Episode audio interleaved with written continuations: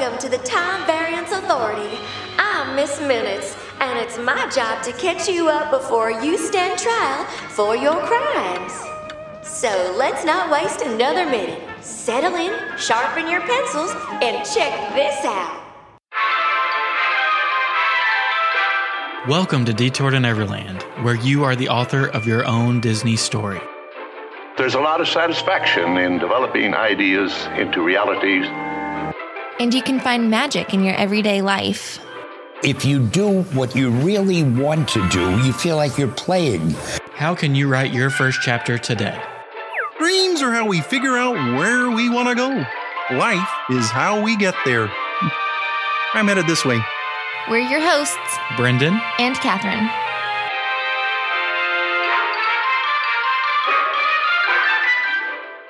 Welcome back to Detour to Neverland. Today is episode number two hundred ninety-seven. I was going to say it's a Marvel Monday. It's a Marvel Thursday episode because we were waiting for the finale of Loki to have this discussion.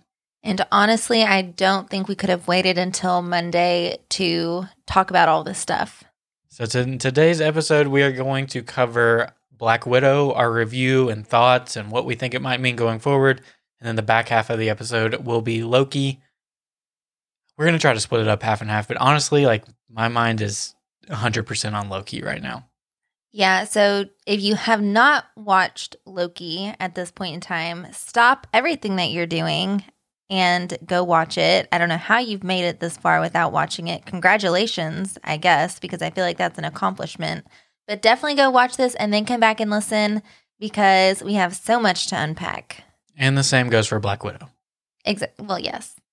So let's start with Black Widow. I know that's hard for you. You want to talk about Loki, but let's start with Black Widow. We'll go in the order that things came out.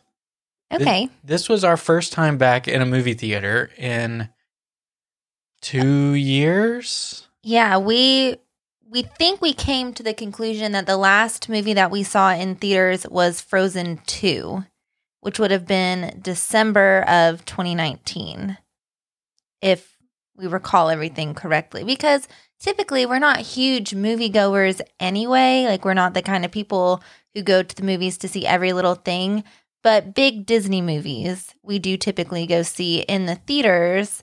And that was the biggest one that we could think of before, you know, everything happened, basically. So we went to the A M C at Disney Springs, which is a pretty nice movie theater, I will say. It's a huge movie theater. They have a lot of screens. And they are gearing up and they're ready for everything. Jungle Cruise posters everywhere and Space Jam.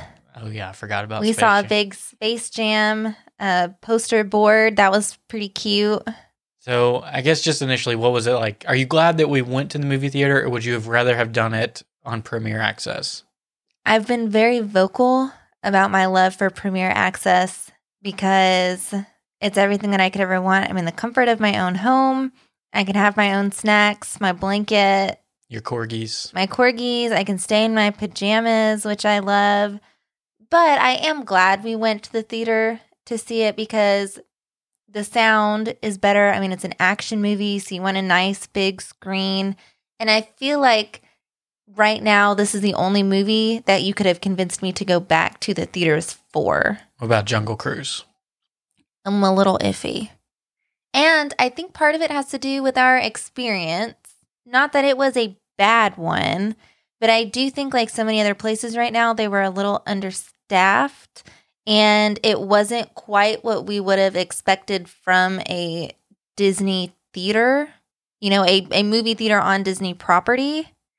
So maybe, I don't know. There, just, there are some things that we are taking into consideration moving forward. Yeah, and just to be a little more specific, it's like they were sold out of a ton of stuff, so they didn't have much candy or things available. Their Coke machines were out of Coke syrup. So, like, you were just getting carbonated water after you already paid for your soda. The trash cans were overflowing. No, nothing like that was a deal breaker. Like, we still had an excellent time, but it's just little things like, hmm. It was like, this was our welcome back to the theater, you know? So I loved the outside. We did all the little photo ops and everything. And again, I'm glad we went to the theater for the actual experience of getting to see Black Widow on the big screen.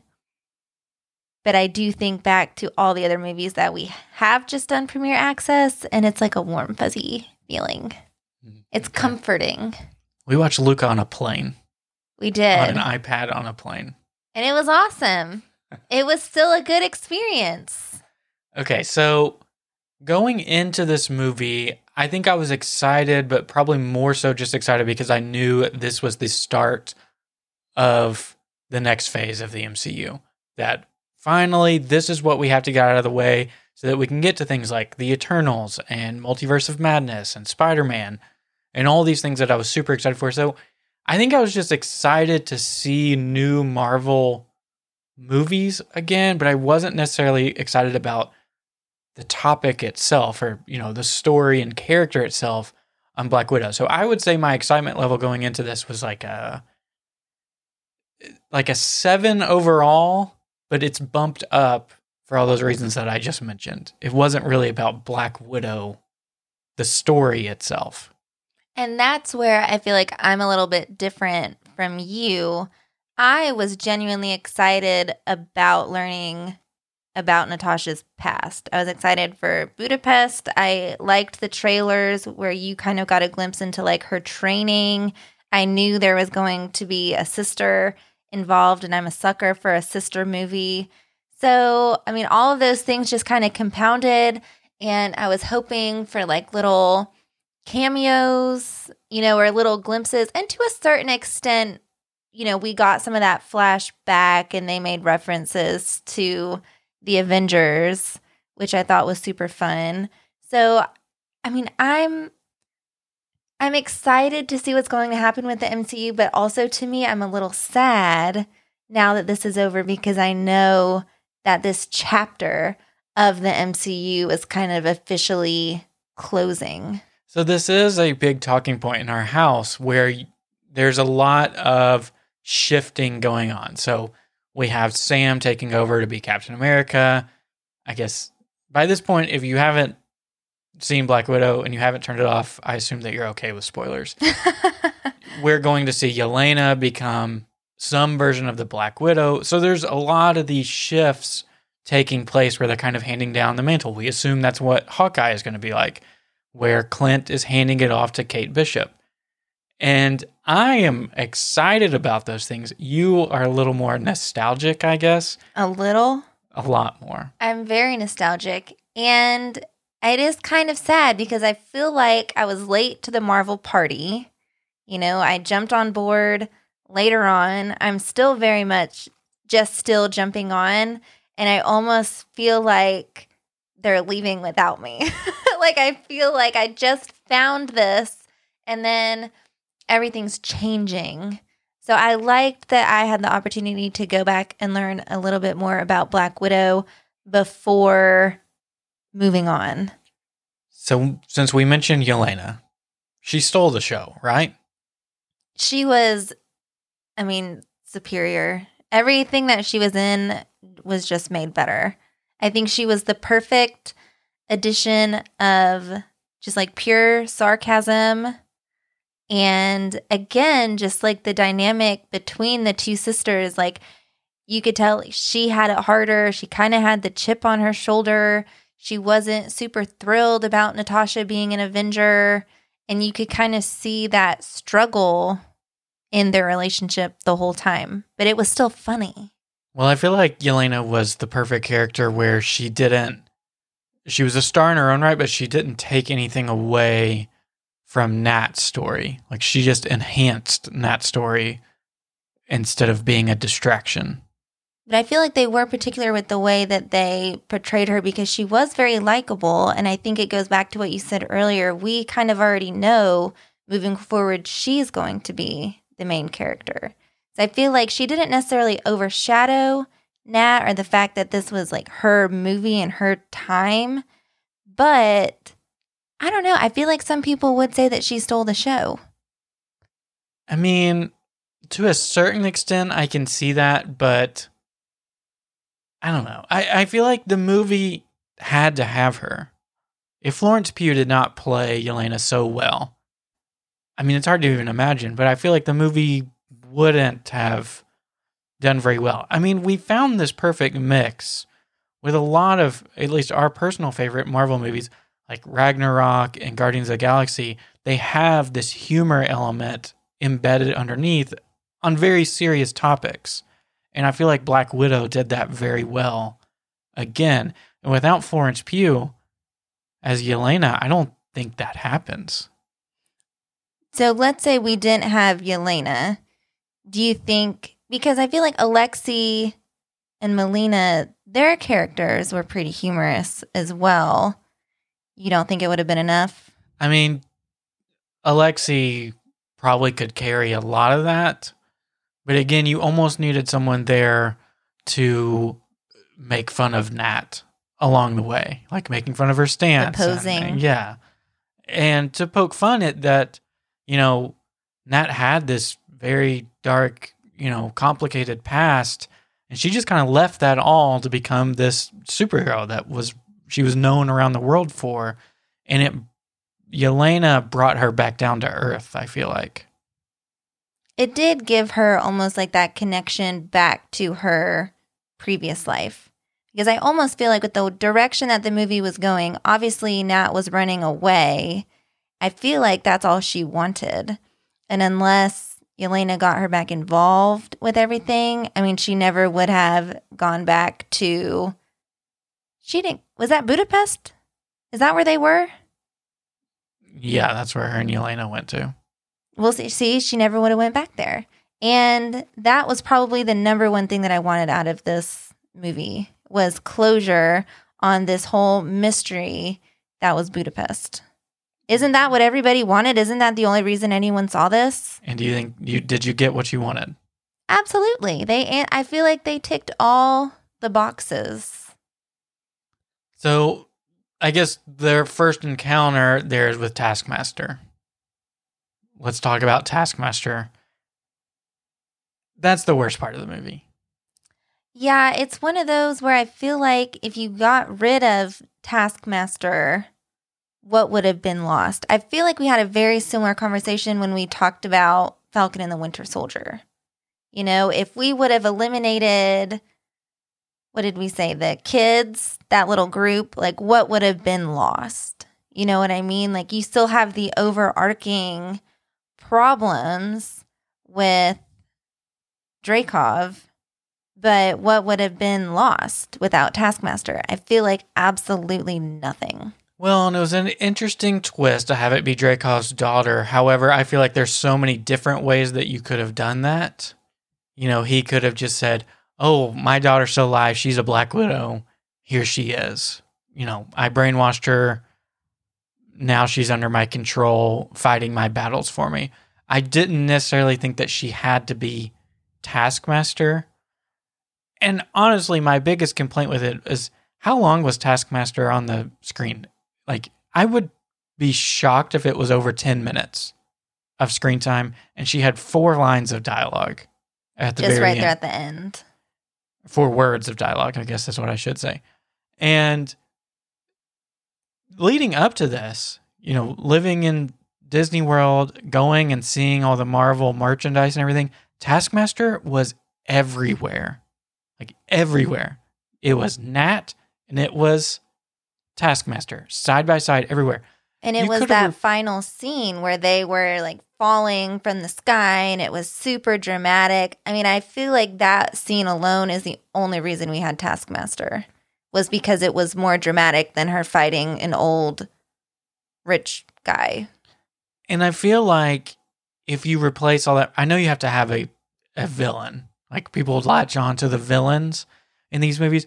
But think about it. If you replaced all that merch with Alexi Red Guardian stuff or with Yelena merch, like, sell her vest, you know? With the with all the pockets. Yeah. And I feel like that has a better... I mean, I know these merchandise departments know what they're doing, but it almost seems like a memo was lost between the screenwriters and the merch department where they're just like, hey, screenwriters, who's the villain in this? And they just said Taskmaster without really explaining it's really a diversion. You shouldn't market Taskmaster that much.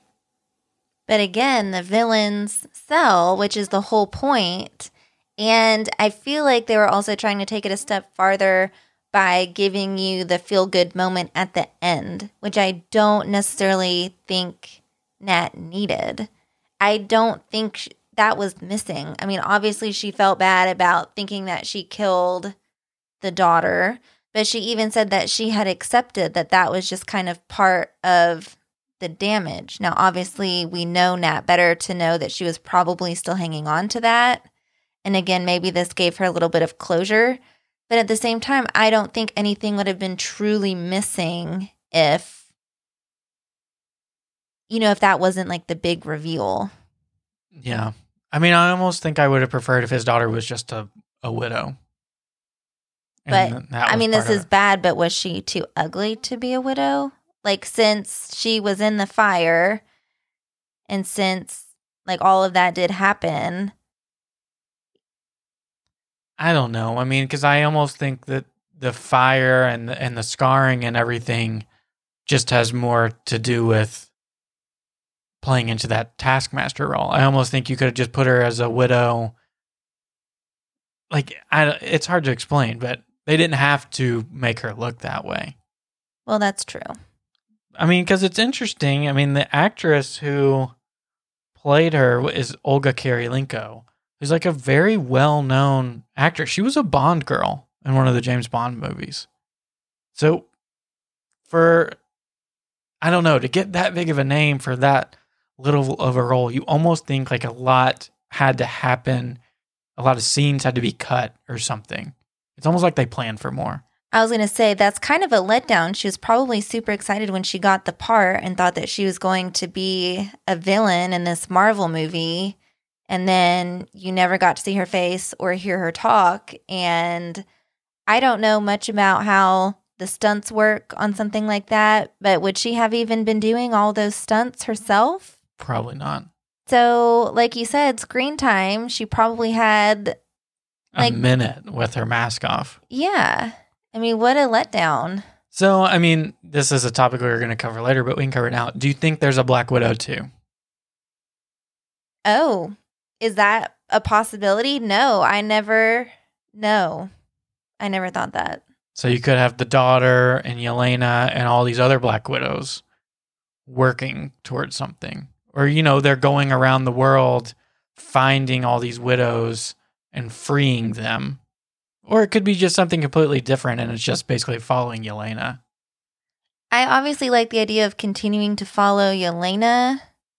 But I don't necessarily know if that's a strong enough story for a second movie. Maybe like a Disney Plus series. Although, obviously, we're going to get into this later. Even that sounds a little weak compared to the other things that we've gotten. I almost just think Antonia, and now I remember Dracov's daughter's name, not just Missus Taskmaster. Antonia, I don't know. There has to be something more that they're doing with her. Like, she has to show up in something in the future. Do you think she would still be bad, though? No. I don't think so. So she's been redeemed? Well, I don't think she ever was bad. I think she was just under his control. Well, yeah, I guess that's the whole point of the anti-venom stuff. Yeah, but I don't know. I mean, Taskmaster is just the biggest thing. It's like, why? Why? None of that made sense. I feel like there is one more thing that we need to kind of circle back to because we did jump over it rather quickly. As far as cameos, now there weren't a whole lot, but there was one character in particular that I was a little surprised to see again, Secretary Ross. And I feel like you called this one. General Ross. General Ross. Why did I say secretary? Well, maybe he's a secretary. I don't know what he is. Wasn't he a general at some time? I feel like he was in Hulk. Ross, the military Ross guy who's in charge of everything. So I have, we haven't watched many theory videos or anything about this yet, and I don't think you've even seen this one. I didn't show it to you. He looks sick, doesn't he? He doesn't look well. I just thought it was because he was old. He looks very skinny and like not well, and so there is a line in the comics where he becomes chronically ill or uh, terminally ill, I believe, and he takes the super serum and becomes Thunderbolt Ross, the leader of the Thunderbolts. So if you want to, we talked about the Thunderbolts extensively after Captain uh, Captain America and the Winter Soldier, Falcon and the Winter Soldier. I almost feel like they're still, that almost makes me think they're still heading that direction. Well, are we ready to talk about the end credit scene yet, or do we want to hold off? Because I feel like that leads into that theory. Let's talk about Red Guardian first. Okay. David Harbour is amazing. I know you don't watch Stranger Things, but he's amazing in both of them. He's maybe my favorite actor. Like, hold your horses. That might be a bit much. He's so good. He's so funny. He was quite funny. I am honestly surprised at the very beginning of the movie when he was like running to catch up with the plane. After everything that we've seen with all of these super soldiers, how that thought never crossed into my mind. Did you know that that is where it was going? No. Okay, at least so it wasn't just me. No, whenever they said that he was Russia's super soldier, that that was the first time I learned of it. I didn't catch any hint of that beforehand. Again, we're not comic readers, so that's why. That's true. I just felt like as soon as they said that, I was like, oh my gosh, why didn't that like smack me in the face? Like he ran and caught up with the airplane and rode on the wing. I just thought he was What kind very, of dad does that? Yeah, I thought he was just a very devoted dad. Well, and but then he handed over his girls. So well, not yeah. that devoted. Then that was a red flag. That was a red flag. Overall, I think he definitely provided a lot of comic relief. I liked the interactions where he was still trying to be like father figure-y, but it was almost, I mean, it was painful and awkward, but he still kind of redeemed himself at the same time. Like he was really trying. Well, I think it was very interesting where both him and Melina had, you know, they had devoted their life to the Red Room and to, you know, all these causes that they believed in. And, you know, honestly, it was Yelena and Nat sharing how much they actually like screwed up their lives, that they thought that all of their family stuff was real and it was, they actually felt love for them. It was that that made them actually realize what they had done, I think. More so, Melina, I feel like. I mean, Alexi definitely got it, especially the scene where they were, like, singing and it was, like, heartstring-tugging moment. But I feel like even more so, Melina, because she was kind of the, you know, she was a super scientist. She was so devoted to her work. She kind of had, like, blinders on. Like you said, so much so that she did not even realize that these girls that she was raising were basically the guinea pigs. Pun intended, because she had pigs. Like, they were literally testing on these girls that, you know, maybe, obviously she cares about them, and we saw that towards the end. Maybe she didn't realize it at the time. But, yeah, it kind of came full circle. What did you think about that realization that Nat and presumably Yelena as well were stolen from their homes instead of, you know, unwanted or whatever that might mean? I feel like it wasn't super surprising to me, you know, just because Marvel is a little bit dark and obviously Dracov is quite dark. He's going to want the girls who are going to have the best like success rate. So I feel like it's not shocking for them to be like, oh, that one over there, you know, or I don't know exactly what metrics they used to figure it out, but it wasn't like, oh, what? You know, like it wasn't a complete shock. Hmm. Were you shocked? I mean, a little. I don't know. I just thought I don't, I didn't think about it up until that point. Yeah, I mean, I guess I had never thought about it either. It's just I didn't feel like it was groundbreaking. Like when she said it, I was like, okay, yeah, that kind of makes sense, you know? All right, so you ready to talk about what this means going forward? Let's do it. So the end credit scene probably has the biggest impact on everything going forward. I think you can kind of put a pretty hard separation. The the movie itself is basically explaining why Nat was able to sacrifice herself. And it completes her story arc, and you understand more about her, yada, yada. The end credit scene with Valentina, I think, it plays into a lot of things that we've talked about in the past. The Young Avengers are happening. Valentina's building her own crew. These Thunderbolts. We think they're Thunderbolts. I'm we, pretty I'm pretty convinced. Maybe they won't be called the Thunderbolts, but there's some version of the Thunderbolts. These like anti-heroes, you know, people who are maybe neither good nor bad, like a John Walker. He's bad. No, he's not. He's bad, bad, bad. No. And Yelena, I think it's interesting that through their conversation, she has been working for Valentina before. So what do you think that means?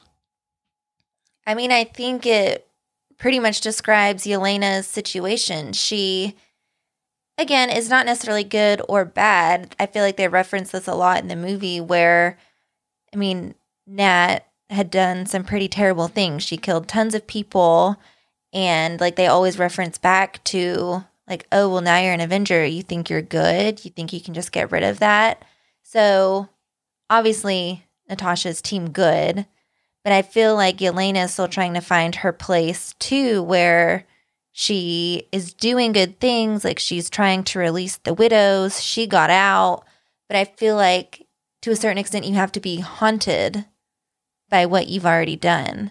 And so six years have passed between that.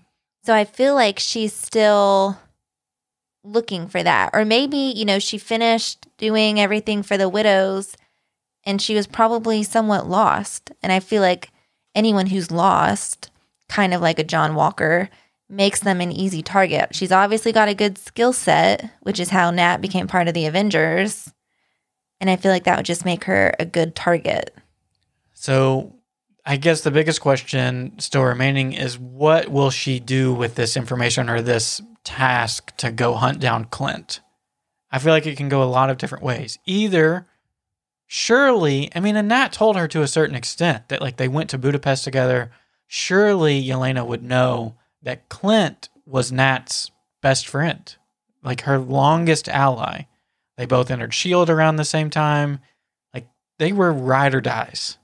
But we also know, thanks to WandaVision, that grief does something to a person. So, obviously, at some point, Yelena is going to go meet Clint. And either she's going to be going with the intention to kill him, and then they talk it out and they realize they're on the same side. Or she's going to, like, double-cross Valentina and go to Clint and basically say, hey, I was given this task to kill you. Let's work together. I feel, I feel like both of those situations that you just described are the same thing. Do you think there's any situation where Yelena goes and kills him? No, absolutely not. Well, then I feel like that's all we need to know. But I think her intentions matter. Is she going to actually try to kill him? And she just, you know, and you can see Marvel's done this so many times. They're fighting and they say, you killed my sister. And Clint says, I didn't kill your sister.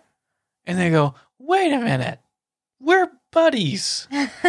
We're on the same side. They've done that so many times. I'm, I mean, I hate to say it, I'm kind of like tired of that storyline.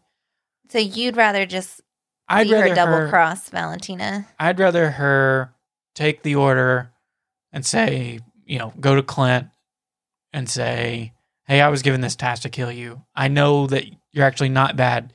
But you need to know that Valentina is now hunting down the Avengers. Like, that's her goal now. Mm-hmm. And maybe that's where you get things uncovered and they, you know, then cross paths with Sam and Bucky and say, hey, that John Walker guy's working for her too.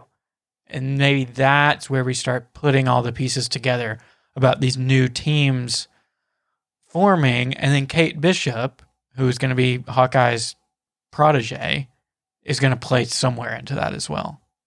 I mean, in that scenario, I feel like that gives Yelena a very big role. I mean, again, it's almost just like she's repeating what Nat did because she kind of started it all. with the Avengers, the original Avengers. I mean, I think that would be an awesome role for her, is to kind of be that organizer of the Young Avengers.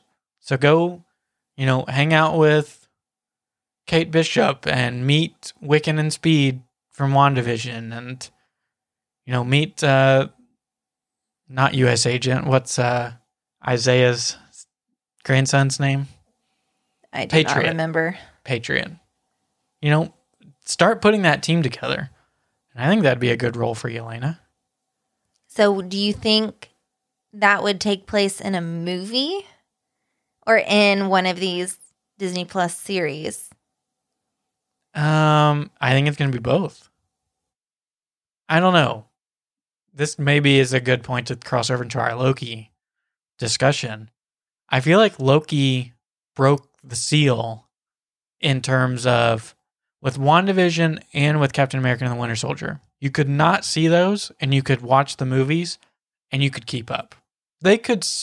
I know WandaVision and Captain uh, and Falcon and the Winter Soldier, to a certain extent, were very impactful. But both of those, you could summarize in a thirty-minute segment. You know, hey, Wanda's dealing with grief, and she kind of went crazy. Hey, Sam struggled with taking over the shield, but he has it now. Explained. With Loki, now if you go straight into Spider-Man or Multiverse of Madness and you haven't seen Loki, I feel like you're lost. I don't think you can explain that in a short, you know, throwaway scene. And so that's something we talked about a long time ago when they first started announcing these Disney Plus series, was they kind of said, they're going to be enhancers to the movies. They're not going to be replacements. You can still just see the movies, but they're going to be enhancers. And I almost feel like Loki crossed that line now, where you got to watch these if you really want to keep up with the M C U. And so that's why I think you can see Yelena cross back and forth between series and movies. Which I do think that would be very interesting. And I mean, to even think back to like Falcon and the Winter Soldier, when they kind of hyped up Valentina as like a huge cameo, if they are going to use her much more moving forward, I mean, I guess I could see that a little bit more. Because we did have the conversation that Black Widow was originally supposed to come out before any of this. So we would have already have seen Valentina once before. So it's weird to think that the two would have been like flip-flopped. Yeah. Do you think Valentina's Hydra? Yeah. I love, I I really want Hydra to come back. Come back? I feel like they never left. Well, that's very true. I think, I feel like it's always there. I mean, it's it's like the original thing. Like, that's the original conflict. When you go back and watch Captain America, the First Avenger, it's the first thing. You know, you don't see it as much in Iron Man. It's there. I mean, it's something that Howard Stark deal, dealt with. So maybe this is a, a, a hard stop that if you haven't seen Loki, now's your time. Put a pin in this episode, press pause, write down the time that we're talking, and come back after you've seen Loki episode six. Wasn't it awesome? It was so great. It. I think it gave me everything that I was looking for. If we were going to sum it all up in a sentence, I feel like that's the sentence that I would use, is it gave me exactly what I wanted, which is so strange because I feel like Marvel never gives you exactly what you want to a certain extent. But I feel very good about where things kind of ended. Well, that's kind of why I said the thing that I said before about this now impacts the movies. With the other ones, they hold back from you. You know, they don't show you Mephisto. I know that's almost like a meme at this point. And they don't show you the Thunderbolts. But in this one, they kind of laid a lot of it all out on the table. They introduced us to a version of Kang. Is he the Kang that we're going to see in all the movies? You know, yes and no. But I feel like in you have to say yes. But, I mean, I feel like that's very, that's a big deal. that they did that in a Disney Plus series. That is a big deal. And this is where comic book Marvel people rejoice, because I feel like they stuck to everything to a certain extent. I feel like they were so detail oriented that I feel like your heart just has to sing a little bit. Well, there was nothing in Loki where you felt like they were pulling the wool over your eyes. Like a, uh, her brother, WandaVision's brother, Quicksilver. Yes. I don't know why I said WandaVision's brother. Wanda's brother, Pietro. You know, it was funny, but it was still like, seriously, like you led us down this path and then you didn't do anything. I feel like everything in Loki, they haven't shut anything off.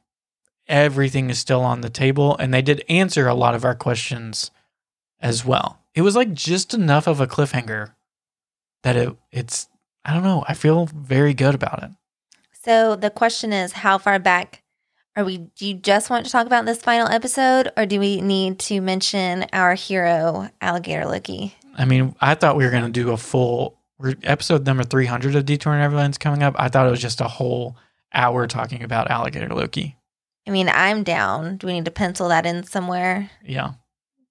I mean, that character was made for us. We have a dog named Loki, and we We're love alligator obsessed. And we love alligators. So Alligator Loki, I know a lot of people think that you're the biggest Alligator Loki fan out there. You're not. We are. I hate to break it to you.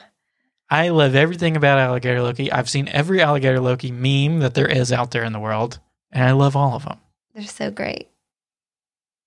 I but, just... I feel like that was done so well with all the different Lokis. I feel like if I were to be in a room full of Lokis, that's exactly what I would have expected. Like, they're all a little dumb. They're still kind of mischievous. There's only, what, three or four out of the whole bunch that are worth hanging out with. And the rest of them, I was trying to think of what it reminds me of. Almost like a Lost Boys kind of situation where they just like fight with each other and like want control the whole time. That's almost what it reminded me of. But they're fighting for nothing. Absolutely nothing. Yeah, they're fighting for like an underground hideout, basically, for yeah. the glory. Yeah. I mean, it. I don't know. I just loved everything about this series. I really don't have... any complaints about it? I have a complaint. What's that? I need to know why Sylvie pushed him at the very end after they kissed.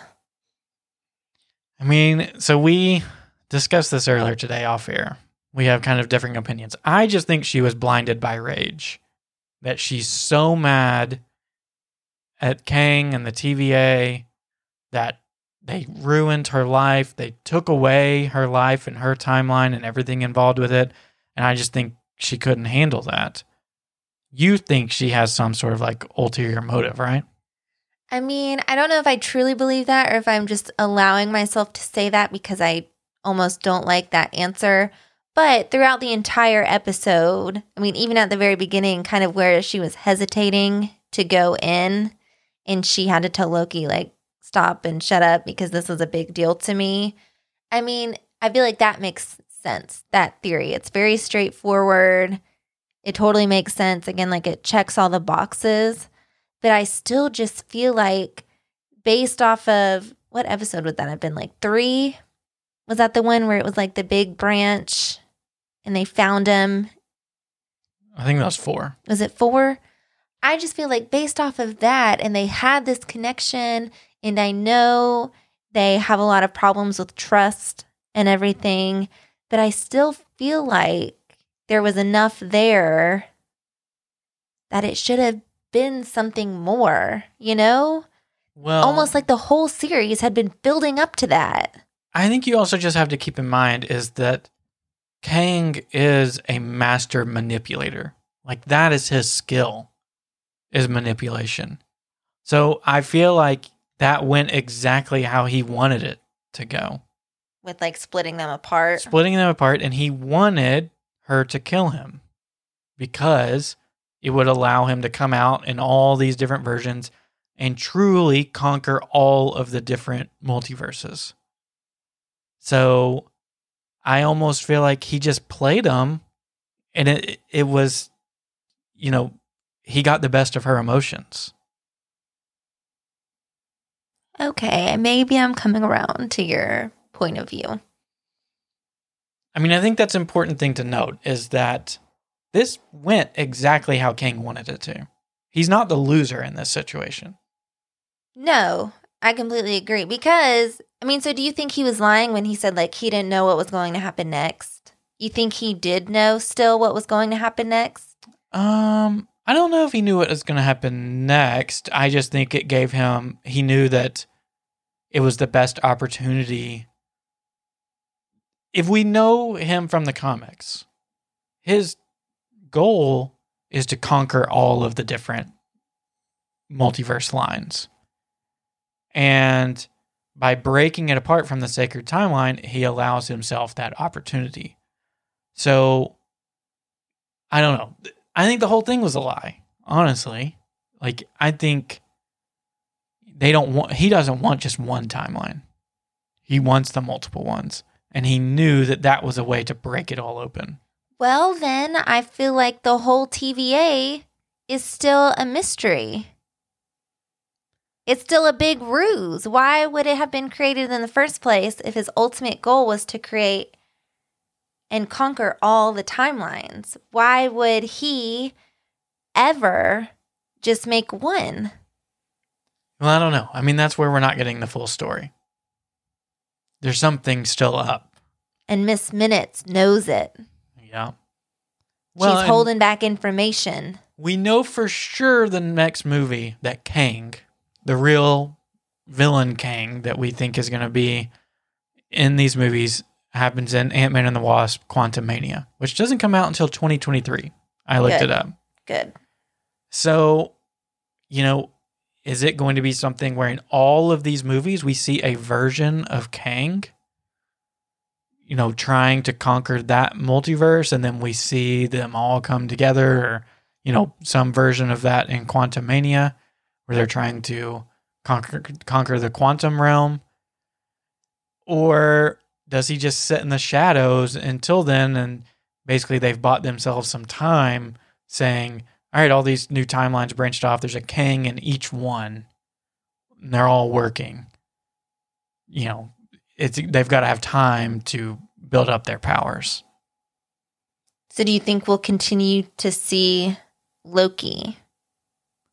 I think Loki will definitely be a Multiverse of Madness. I think Sylvie probably will be too. It's so hard to say. I think that's when they'll get reunited. Yeah, I mean, I feel like it's so hard to say.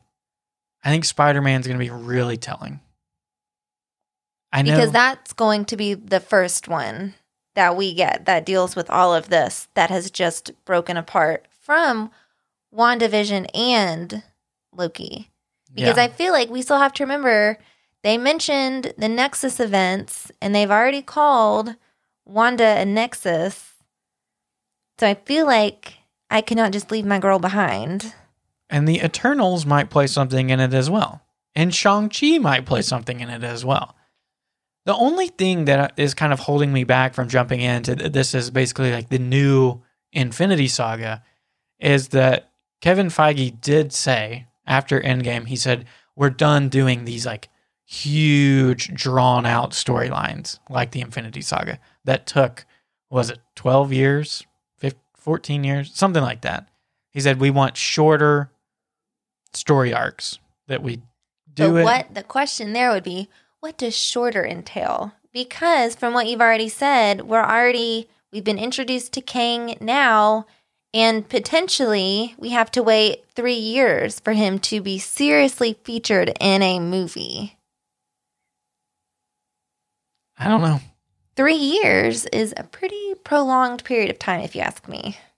But it's short compared to the Infinity Saga. I mean... So I don't know. I mean, it's it's it's exciting. But you remember, Thanos was introduced years and years before Infinity War. Yeah, because what movie did we just watch that he was in? Like Wasn't in it, one of the end credit scenes. Isn't it Guardians? I think it was Guardians? the first Guardians of the Galaxy. Yeah, that sounds right. So, I mean, they lay that groundwork early. And I, think, I guess I think it's just usually we don't know. Now we know. You, well, you're saying like we've seen the formula for how they build movies up? Kind of. And I don't know. Maybe it's just more speculation and maybe I'm just more involved in it now than obviously I ever was. But I feel like now like we almost know what's coming. Or we hope we know what's coming. We probably have no idea. Well, yeah, that's been ultimately, I feel like if nothing else, that's what these Disney Plus series have shown us is that we think we know, but we truly don't. Yeah, we have no idea. They always have the upper hand. So looking at these next movies, which one are you most excited for? Multiverse of Madness. Really? Even though I think it's going to be a little scary. It is a horror movie. But I, you said not truly horror. Like a thriller, I think, more so. Thriller. It's a thriller movie. Are you dancing right now? Absolutely thriller. not. Thriller. I just think that's my best chance at seeing Wanda and Loki again oh in my gosh. the same movie. And I think it's going to be mind-blowing. I just, I think whatever they're concocting is going to be super cool. Cooler than Infinity War? Maybe. Maybe. I don't know. My question right now is I want to know what is going to happen with Renslayer and Mobius. Because I feel like our other bases are somewhat covered, as in we're definitely going to see them again. Don't you feel like they will probably be self-contained within Loki? That they'll just be in season two? I, I mean, don't. Maybe. I can't foresee them jumping over to movies. You don't think so? Because Owen Wilson, again, is a big name. He's a big name, but he's, as crazy as it sounds, I almost think he's too big of a name to, like, commit to something that big. Like, I don't think he wants to be like Robert Downey Junior and, like, this take over his life. Well, that might I, be true. I don't know. I don't know Owen Wilson perf- uh, personally, but I just can't imagine him. Actually, he's on the other line. Let's just ask him. Wow. Ka-chow. So you just think we're just going to have to wait until Loki season two to see what they're concocting again? Yeah, and there better be more alligator Loki and a jet ski scene. Yes. Oh my gosh. You know, I think I was so enthralled with the fact that they gave us Kang that I completely forgot about this jet ski scene. I think that's why they did it. I think that's why they gave us Kang, so that they didn't have to give us a jet ski. And not put alligator Loki in episode six. Ugh. The other thing that we didn't see, there was a trailer of King Loki. So standing at a throne. And we never saw that. Was it like a fan created? No, that was real though? From Marvel. So either that's in season two, or it's a diversion, or they cut it out. I'm gonna have to watch this. You think I made it up? Maybe. I didn't. Maybe you misinterpreted something. I mean, I think. I I think most likely it's a it fell on the cutting room floor when Miss Minutes was describing what would happen if they got input back into the timeline, because she said, you know, you can rule Asgard, and maybe oh, he so would have pictured. Was like a vision. He pictured like what that would be like. Mm. By the way, did you realize Miss Minutes is also Timmy Turner, same voice actress? What? Tara Strong. No, she's played like everything under the sun. Uh, she was Bubbles in Powerpuff Girls as well. Wow. That's really cool. No, I didn't know that. That's a good fun fact. So, Miss Minutes, we haven't talked about her. She's definitely pulling some strings. I'm still not not convinced that she's not behind this in some way. Well, and it almost they almost left the door open where I feel like Kang could not even be the end game here. Yeah. Like there, he could have been put there by somebody else. By Miss Minutes. I mean. Because how did he end up there? Obviously, he's smart. And like you said, he's very manipulative. But someone would have, I mean, how did he beat out all the other Kangs? And where are they? Because all the other Lokis are in this desolate wasteland fighting with each other. Were all those Kangs put somewhere else? Where are they being held? Well, the question still remains also is how did Mobius get into the Loki void? This That's one of my questions is, are voids, you know, specific to a being, whatever you want to call it? Like, is that a Loki-specific void, or is the void just the void? I almost think that it was Loki-specific. So how is Mobius there? Unless he is a I, Loki. You love that theory. I think it'd just be awesome. Do you think Renslayer is still working for Kang? No, I think she's in the dark. But I think, think she will become loyal to Kang. Because she just feels so like strongly convicted by what she was doing for the T V A. I mean, do you think that that is truly like what it's about? Like she just feels like there's more. I almost feel like with her, it's that she is so far invested that she she can't imagine a different reality. She can't imagine that she lived a life before then. I mean, speaking of which, that scene, jaw on the floor, that was wild.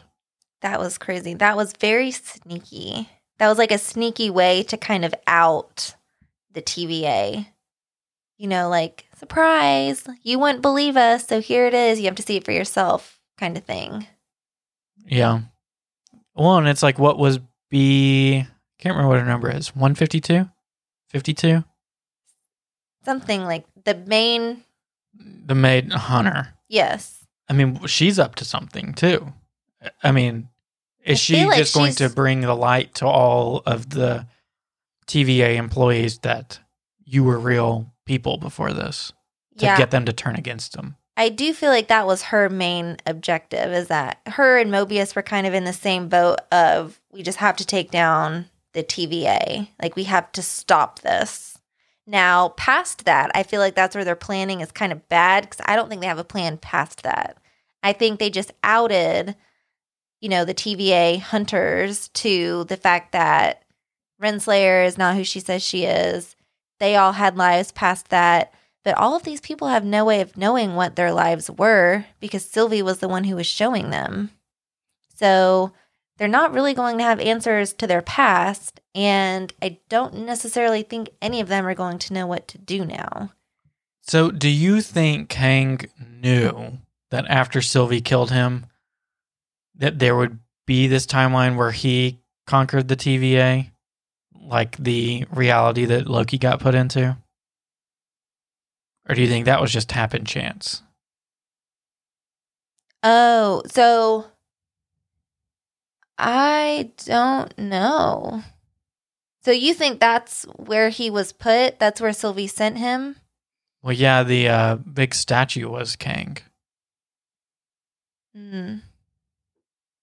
Which we do need to give credit. That actor is Jonathan Majors, and he was brilliant. So good. He did it well. I don't. E- I don't even know if I have a good word to describe his performance. Or like the character himself. Well, what I'm saying is that almost now like this Mad Hatter-esque.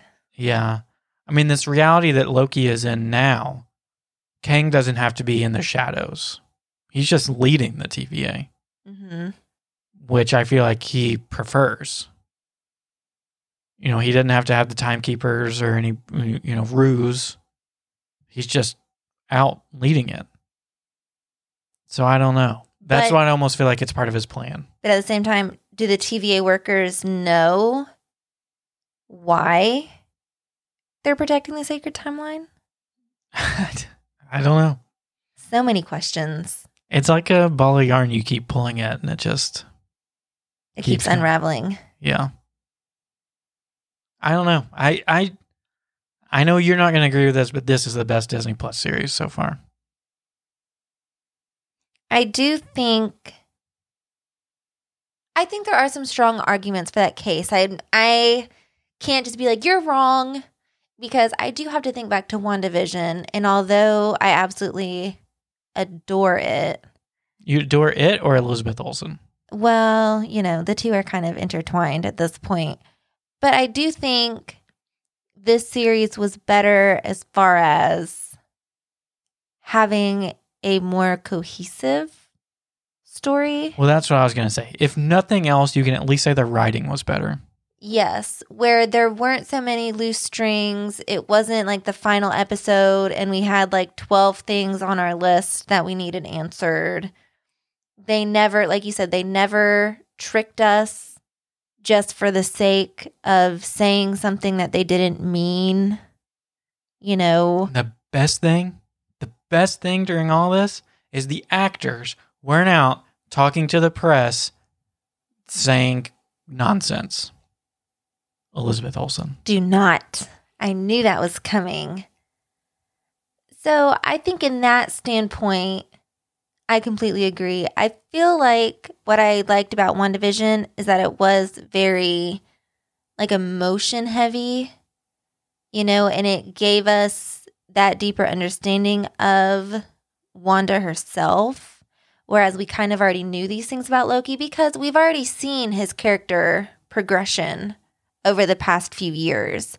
And even though they had to fast forward that a little bit, I still feel like we ended up with that Loki. You know, so I feel like the Loki that we're following now is the same Loki that was killed by Thanos, you know? Whereas in WandaVision, we kind of got to watch that unfold. So I like almost the emotional connection more, if that makes sense, in okay. that in that series. But Loki was pretty emotional too. More so than WandaVision? I don't know if it's more so, but I do think... You know, just seeing him realize that Thor and his mother, maybe not Odin as much, but Thor and his mom definitely love him. And he came to that realization. And But we only saw that in the first episode. I know, and I and and he learned to trust someone like Sylvie, even though she pushed him into a different timeline. Do you think she regrets it? Uh, she better. She better be running back to Mobius just like Loki did and said, we made a huge mistake. Help. We're about to unleash a multi-dimensional war. Yeah, I'll be interested to see her character development next. I feel like we still have a lot to learn about her. Okay. Last question. Okay. When does it happen? When does this bust free? We know in Spider-Man we're going to see the Sony multiverse bust open. We're going to see Andrew Garfield and Tobey Maguire. When do we get X-Men? Oh my goodness. No, I refuse. It's happening. I spent so much time worrying about these X-Men. We're at least getting the Fantastic Four because we know that movie's coming. So the X-Men have to be close to follow. But again, what does close mean? twenty years five from now. Yeah, five years from now, ten years from now. What does close even mean? And it seems like we're getting Deadpool. That is something that you mentioned earlier. I'm very excited about that. So ultimately, I just feel like, I don't know, I just feel like the hype is still very much real. This is kind of the last Disney Plus series that we're going to have for a while. What if... But that doesn't really have an M C U tie-in.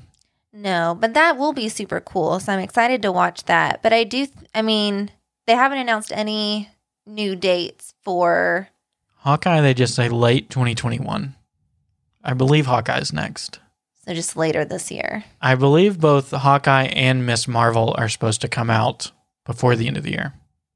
Okay. And then I think She-Hulk is after that. So it's still picking up, I guess. Which one are you most excited for? Obviously Hulk. She-Hulk. Although that kind of weirds me out a little bit. What do you mean? I don't know. I don't know how I feel about it. You know, I don't like change. I just like my Hulk. I think Bruce will be in it. He better be. He has to be. I think he'll be Professor Hulk, like he was at the end of Endgame. Which was pretty funny. Yeah. All right. Any other final thoughts?